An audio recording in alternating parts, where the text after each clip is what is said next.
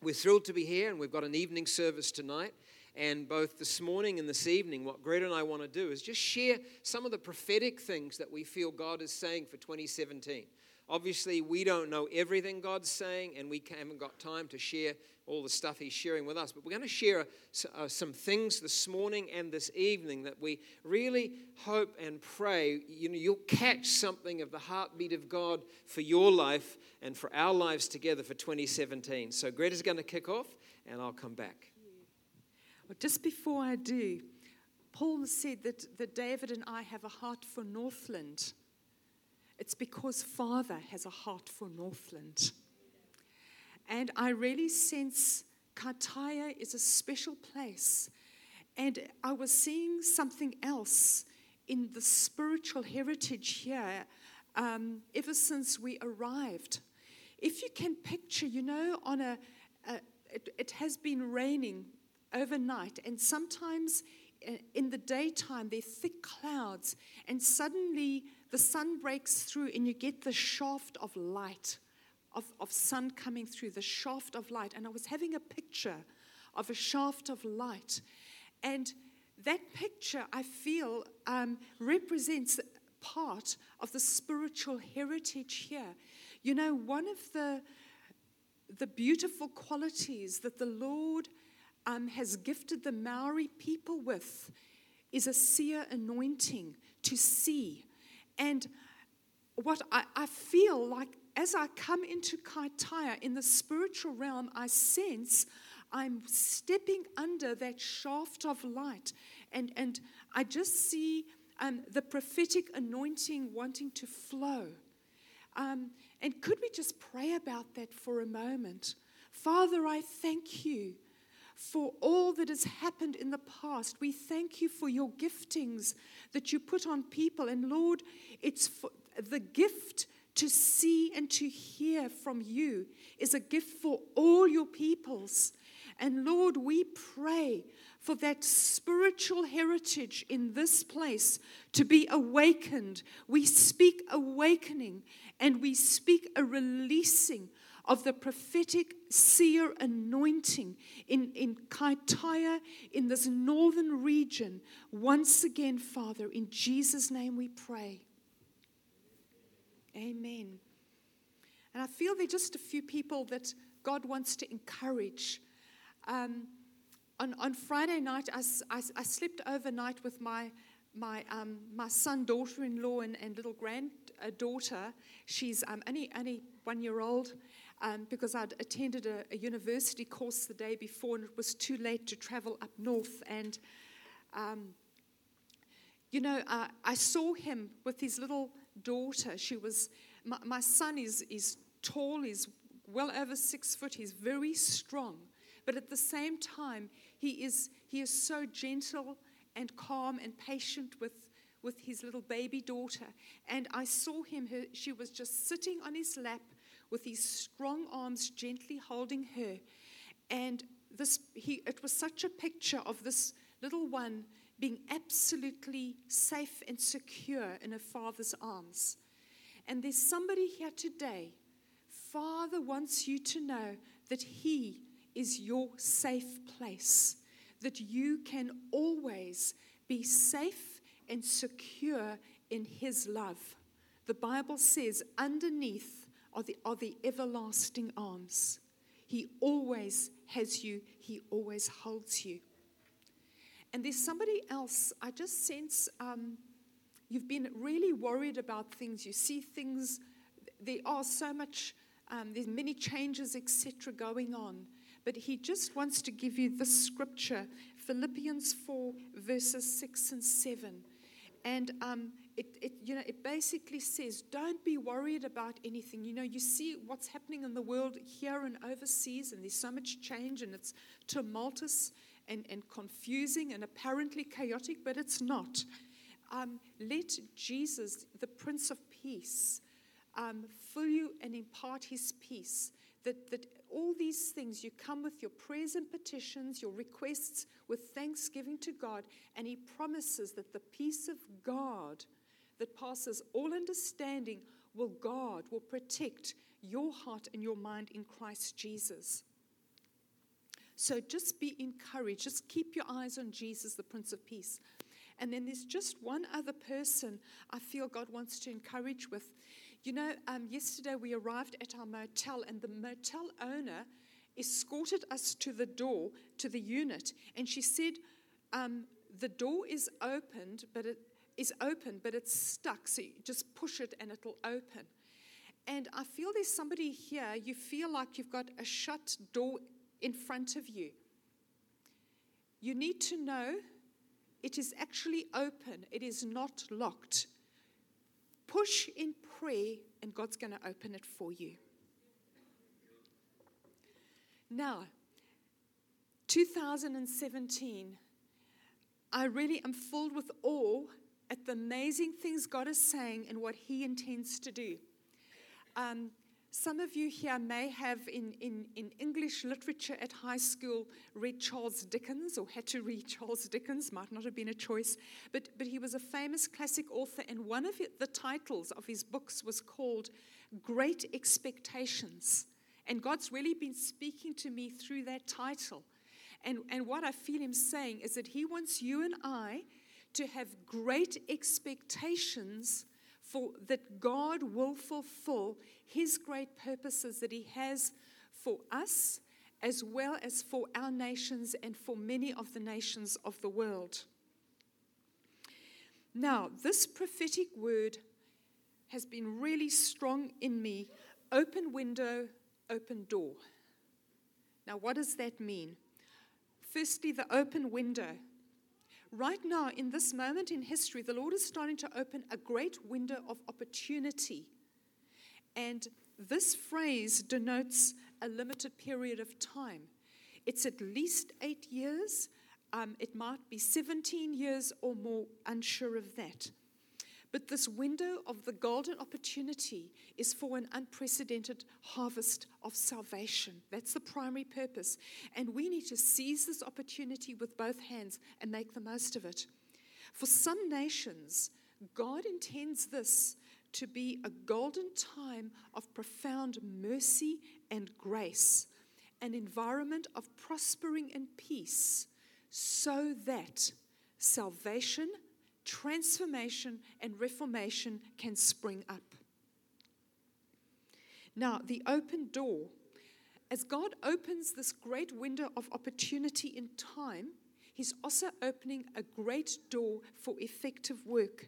And the scripture highlighted to me is 1 Corinthians 16 at 9.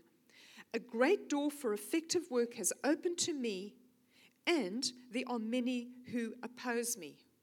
So with the, with the great door being opened of, of opportunity, there, there is always opposition. Expect increased opposition.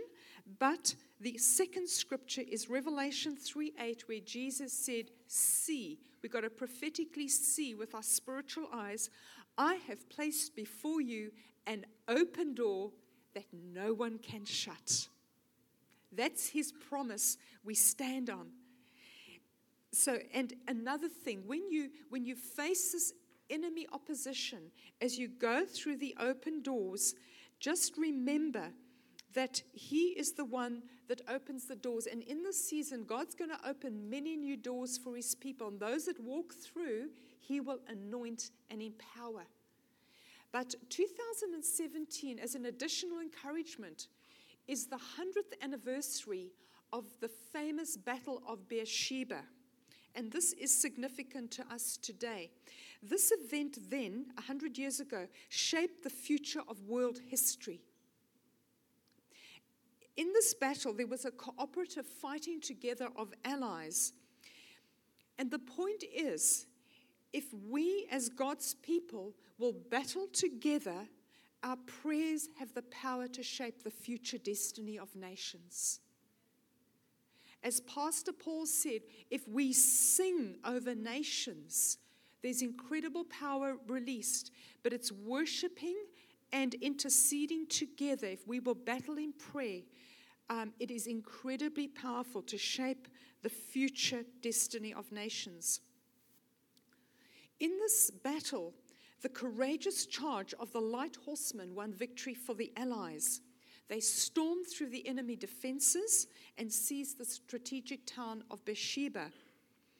And this enabled the Allied forces to actually advance into enemy held territory. And this event turned the tide of war in their favor. It is time to take our nation back. The Lord intends us to advance into enemy territory, and He will turn the tide in our favor. Note also that when they captured Beersheba, with it, they also captured the 17 wells there. They were full flowing, functioning wells. Now, that number 17 is significant because in the Bible, it symbolizes overcoming the enemy and complete victory. We are in 2017. Victory is God's will for you and for me. So when we when the Lord opens these new doors for us, He wants us to be bold and courageous like those light horsemen. Father calls you sons of light, and we need to rise up clothed with the armor of light, and together with the allies, the local churches in this town and region, charge at full gallop through the open doors. God is calling us. All He wants is our willingness. Doesn't matter how weak or insignificant we feel, but God is calling us to do great exploits for His kingdom um, in this great window of opportunity that He is currently opening.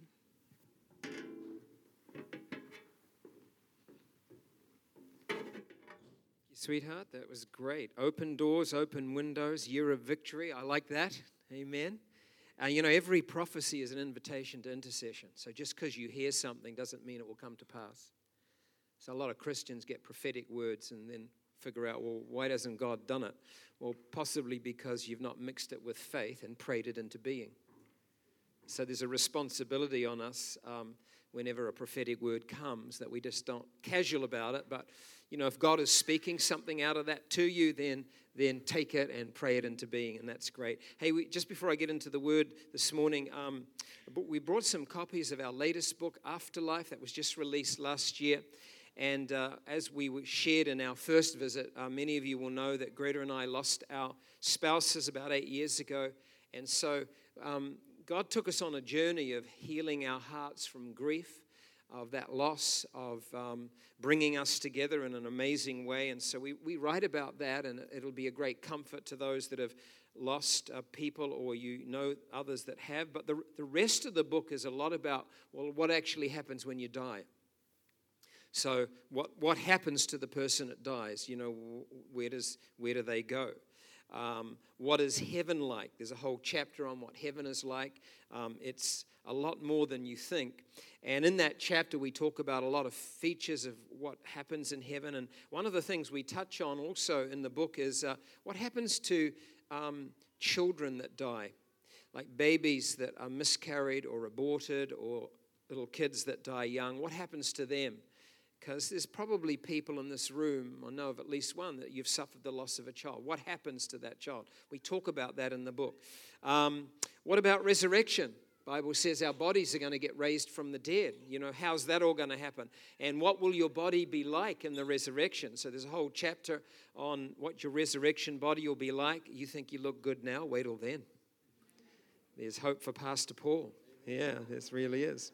And uh, and then judgment day. Everybody's going to face a judgment day, but it'll be different for the believer compared to the non believer. And so we've got chapters on that. And then finally, we talk about uh, the new heaven and the new earth and just what that's going to be because God says, I'm going to make a new earth and a new heaven and it's going to be so different to the one now. And we talk about what it's going to be like. So, all of that's in the book. It's a great encouragement, and um, I, I, it's discounted for you today. So, you'll find them down on the back table there as you go out. I'd love to give that one away. And I'm just going to ask Has anyone here in the last 12 months you've lost either your husband or your wife? Anyone in the last 12 months?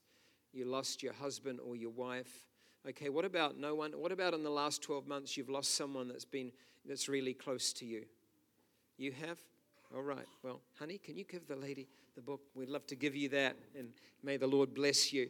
I want to talk to you uh, about a word that I feel is important that we understand for 2017. It's the word but. The word but.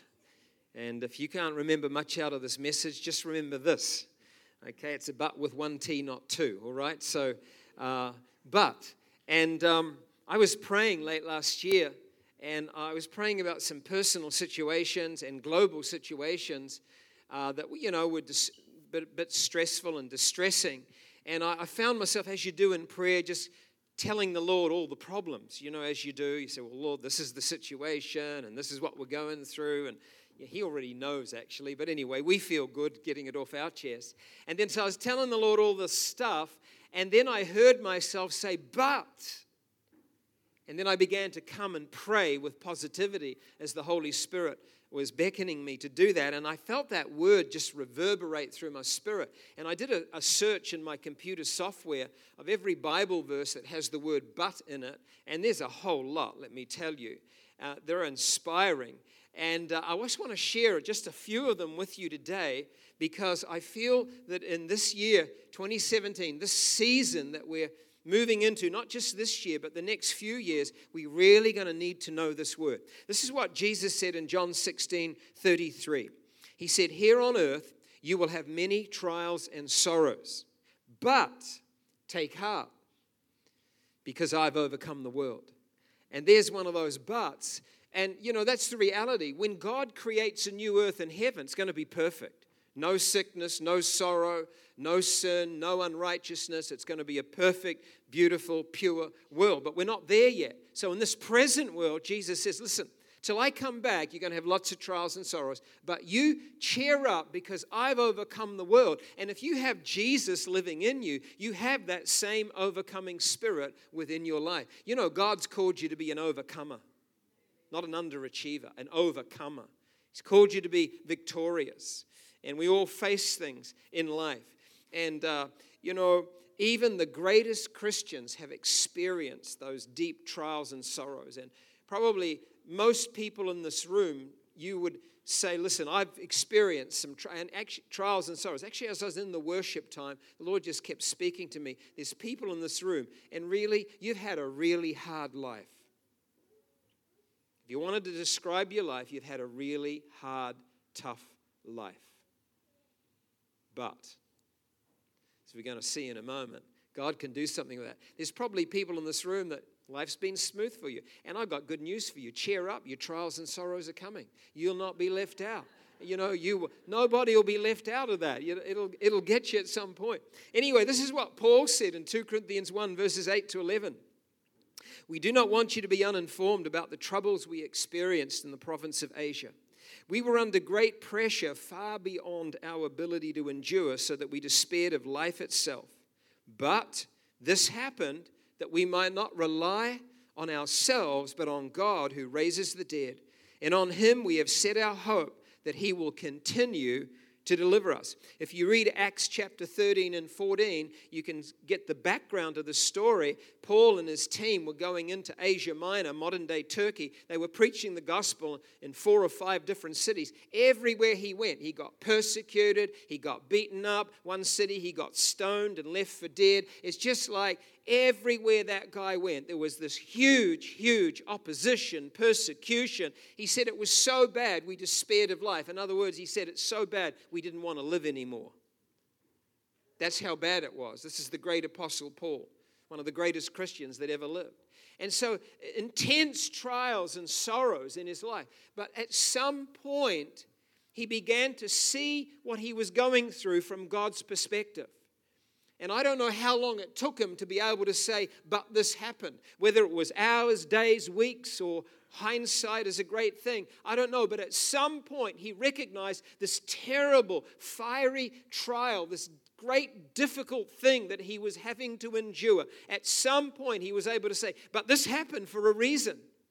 And the reason was that we might not rely on ourselves, but on God who raises the dead. And he said, On him we have set our hope that he will yet deliver us. And you might be going through some trial right now where you're, you're in a place of despair.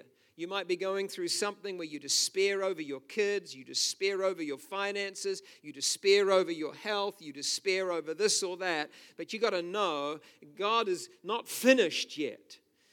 There's a but that God wants to inject but this happened for a reason that we might not rely on ourselves. You know, one of the greatest secrets of the Christian life, if you want to achieve anything for the kingdom of God, build a great marriage, build a great family, have a great ministry, have a great career, one of the great secrets you've got to learn is if you stay in weakness, God will multiply his power on you. The moment you think you're good enough to do it is the moment his anointing and empowering starts to lift off. If you'll stay in weakness, always say, God, I cannot do this on my own. I need your help. I need your power power. That attracts the grace of God. And Paul said, We've set our hope on God because He's the one that raises the dead, and we know that He'll deliver us. And so I think that's a great, great word. Max Lucado tells the story about Chippy the canary. I think we've got a picture coming up of Chippy. There he is, cute bird. Chippy the canary. I don't know if that's the actual Chippy or a stand in, but he's a canary, so it does me. He tells the story about Chippy. He writes Chippy never saw it coming. The problems began when his owner decided to clean Chippy's cage with a vacuum cleaner. She removed the attachment from the end of the hose and stuck it in the cage. The phone rang, and she turned to pick it up. She'd barely said hello when Chippy got sucked in. The bird owner gasped, put down the phone, turned off the vacuum, and opened the bag. There was Chippy, still alive but stunned. Since the bird was covered with dust and soot, she grabbed him and raced to the bathroom, turned on the tap, and held Chippy under the running water. Then, realizing that Chippy was soaked and shivering, she did what any compassionate bird owner would do. She reached for the hairdryer and blasted the pet with hot air. Poor Chippy never knew what hit him. A few days after the trauma, a friend contacted Chippy's owner to see how the bird was recovering. Well, she replied, but Chippy doesn't sing much anymore. He just sits and stares. It's hard not to see why. Max writes, sucked in, washed up, and blown over, that's enough to steal the song from the stoutest heart. I don't know if there's any chippies in the room, but man, life can do that to you. Is that right? Suck you in, you know, dump on you and blow you over. Life can throw some things like that. And you know, what the devil wants you to do is stay trapped in your cage with a glazed look and lose your song. And what Satan will try and do in trial and difficulty is steal your song. Because one of the greatest gifts that you and I have is the ability to praise God and worship God. Satan used to be in charge of worship in heaven. Now he's fallen. He hates the fact that people dare to worship God and he'll try and stop it, try and take your song from you. And God wants you to, you know, know that you have a you have a song that's not meant to be quenched. And through the trials of life, that can happen. I remember when my early 30s, just a few years ago now, and um, there's some rude laughter coming from over there. It's got to stop. Uh, I had a battle with uh, uh, cancer. It was uh, lymphatic cancer um, and particularly Hodgkin's disease. And uh, so my lymph glands were cancerous, and, um, and they gave me nine months of chemotherapy, and, and I had lots of prayer. And of course, I came through. As you can see, I've been clear many years. But that was a really tough year because my first wife, Jane, when we were married, I knew she'd been diagnosed with multiple sclerosis, and, um, but it was that year when I was battling cancer that the disease started to get a lot worse for her. And so that same year, as I'm battling cancer, she ends up having to use a wheelchair. And we've got three little kids um, three, six, and, and eight. And I'm trying to pastor a church in Wellington. And it's just not an easy time. Uh, it, was, it was overwhelming. And then we got through that and we moved up to Auckland, and then, then the disease in Jane, while I'm recovering and getting better, the disease is getting worse in her. And so uh, it ends up that, um, you know, she spends the next 21 years of her life in a wheelchair. And the last 16, I became a caregiver. I shared some of the story when we were here in November and it was tough and it was overwhelming. And I once asked Jane what she'd learned in all the years she'd been in a wheelchair, and she told me, she said, I've learned to smile. And that was amazing. And she did. She had that radiance and that smile. Uh, it was incredible. And then she passed away, and I shared that story in November. And, you know, I guess you'd call that a fiery trial or a chippy experience. It's kind of like overwhelming what life can throw at you. And Greta can share her own trials of her and her first husband Ron losing everything, coming to New Zealand from South Africa, the whole, the whole stuff. And, you know, just, and, and many of you can share stories like that. But the thing that I learned is that God always turns things for good. He always turns things for good. And there were many times where I despaired of life in that situation, where I just didn't want to get going another day. But God, I began to realize God was doing something. And I memorized that scripture of Paul. And I would often say to myself, Lord, I'm despairing of life here. But this is happening that I might not rely on myself, but on you. And Lord, on you I set my hope that you'll yet deliver us. And I thought he might heal Jane, but he decided to promote her to heaven.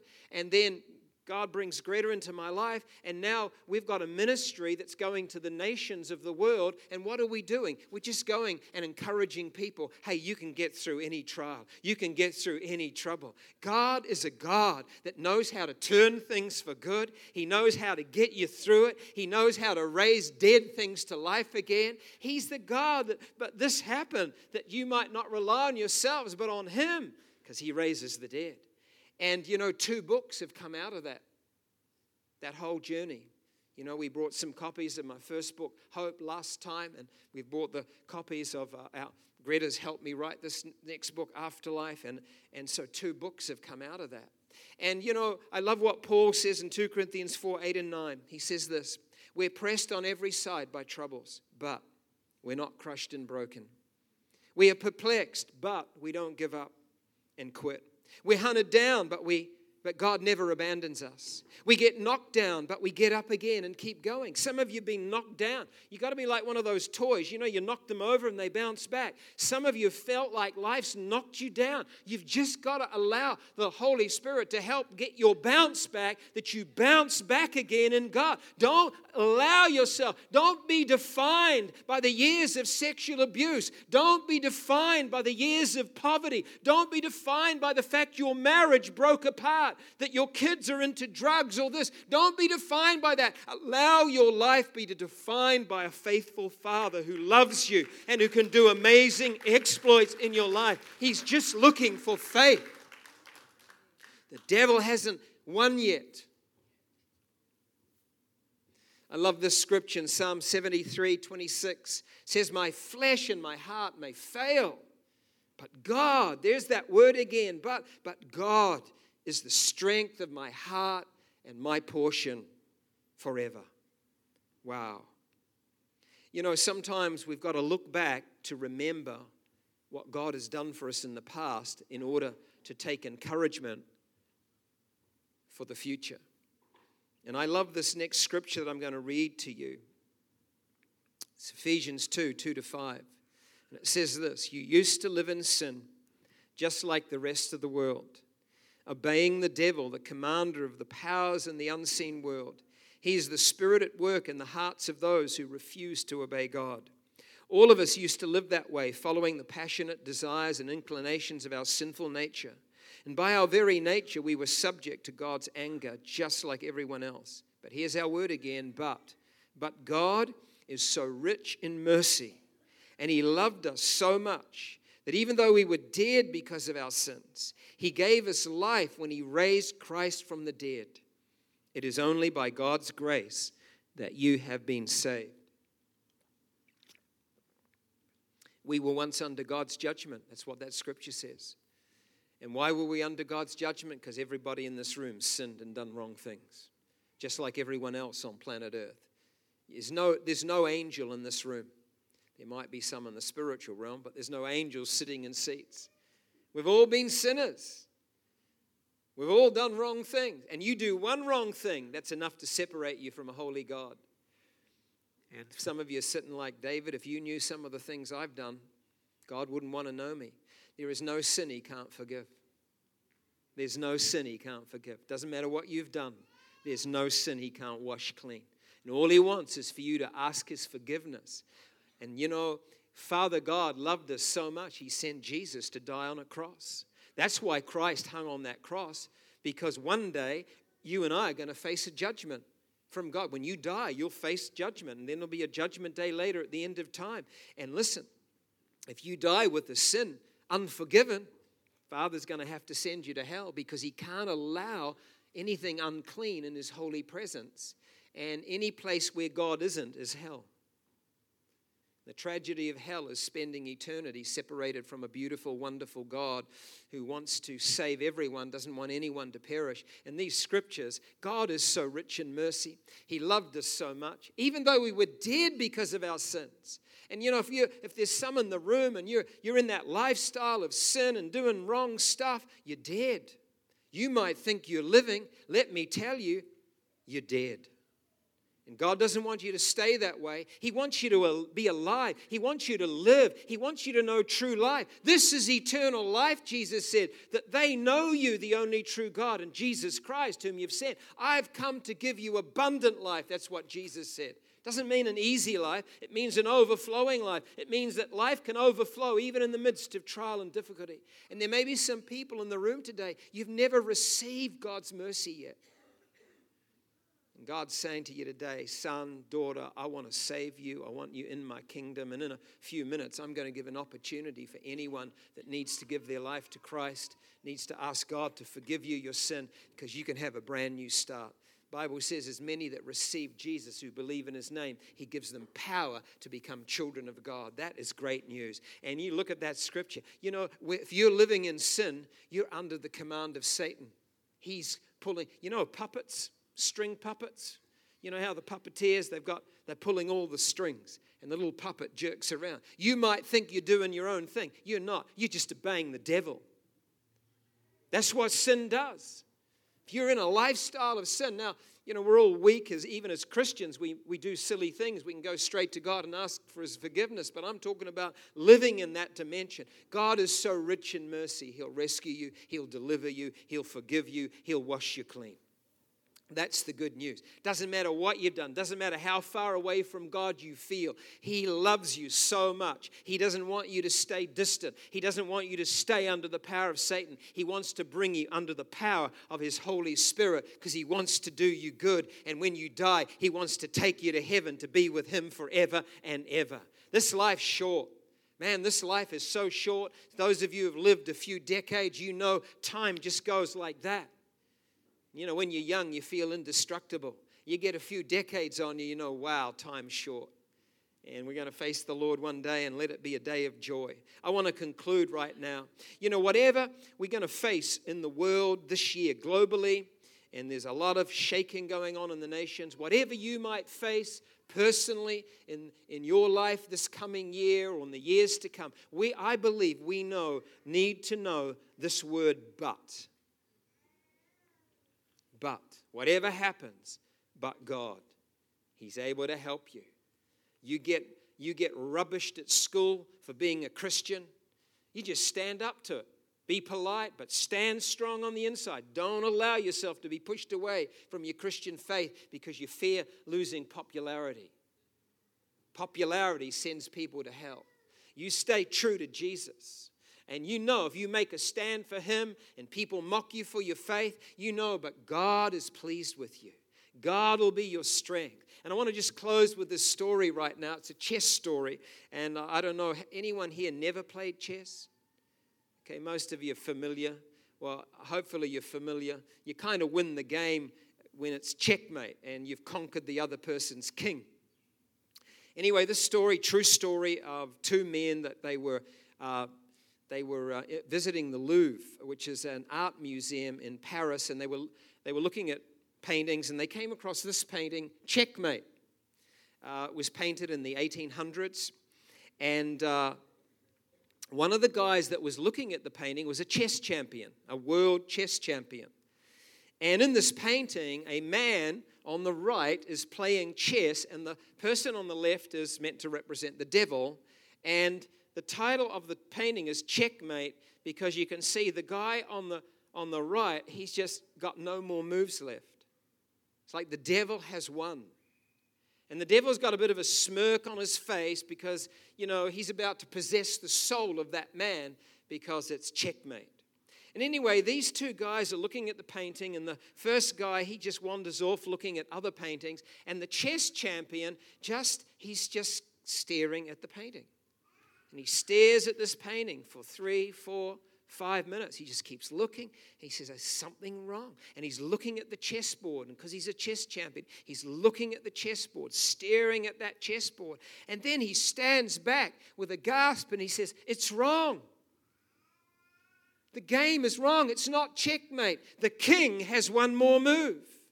And the guy's king had another move on the table that would have prevented checkmate. And you need to know today when the devil comes to you and says, It's checkmate, I've got you, I've got your marriage, I've got your kids, I've got your health, I've got your finances. You need to say, No, devil, it's not checkmate. My king has one more move. Hallelujah.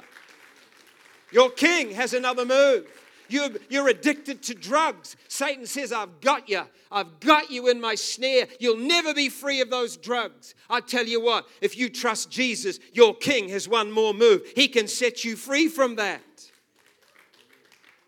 I don't know what binds you today, what blocks you, what holds you down. But I know my king has one more move. And you and I need to go into 2017 knowing there's a word called but, and you need to use it a lot don't just declare the negatives over your life. You can declare the situation, but say, but God is going to come through because my king has another move yet. Wow, come on. Give the Lord a hand because that's who he is. You and I don't need to be checkmated by the devil. We're going to minister into this in just a few minutes. You know, when it looks like you're crushed, the king has one more move. When it looks like you're defeated, the king has one more move. When it looks like you cannot go on anymore, know that your king has got another move. And just before we pray into that, because I feel like the Holy Spirit just wants to release some amazing things into people's lives, I just want to come back to the fact maybe there's some people in the room today and you've never yet given your life to Jesus Christ. You know, the Bible says very plainly, as many that receive him, who believe in him, he gives them power to become children of God. You don't become a child of God by coming to church. That's something a child of God does, but you become a child of God. How? By connecting your life to Jesus. And I'd love to pray in a, in a moment for anyone in this room. You've never given your life to Jesus. You say, oh man, you know, God's not going to want me. I've done so many bad things. Listen, that's exactly who God's after. He's not after saints, He's after sinners. Jesus said, I didn't come for the righteous, I came for those who don't know me. I came to seek and save those that were lost. It's the mercies of God. You say, Gosh, I've done so many bad things in my life. Listen, Jesus hung on a cross, He died for all of those things. He just wants you to receive His forgiveness. And the deal is, you give your life to Him, and He'll give His power back to you. And I'm going to ask in a moment if there's anyone here, you've never given your life to Christ, and you need to this morning. I'm going to ask you to indicate that in a minute. Or maybe you once walked with God, but you've walked right away from Him, and you need to come back to God today. I'm going to, you know, I'm not talking to you if you're a Christian and you're feeling a little guilty over something that you've done. You can go straight to God and ask His forgiveness. But I am talking to you, you might have been away from God for years. And today the Lord's calling you back. Can we close our eyes to help us concentrate?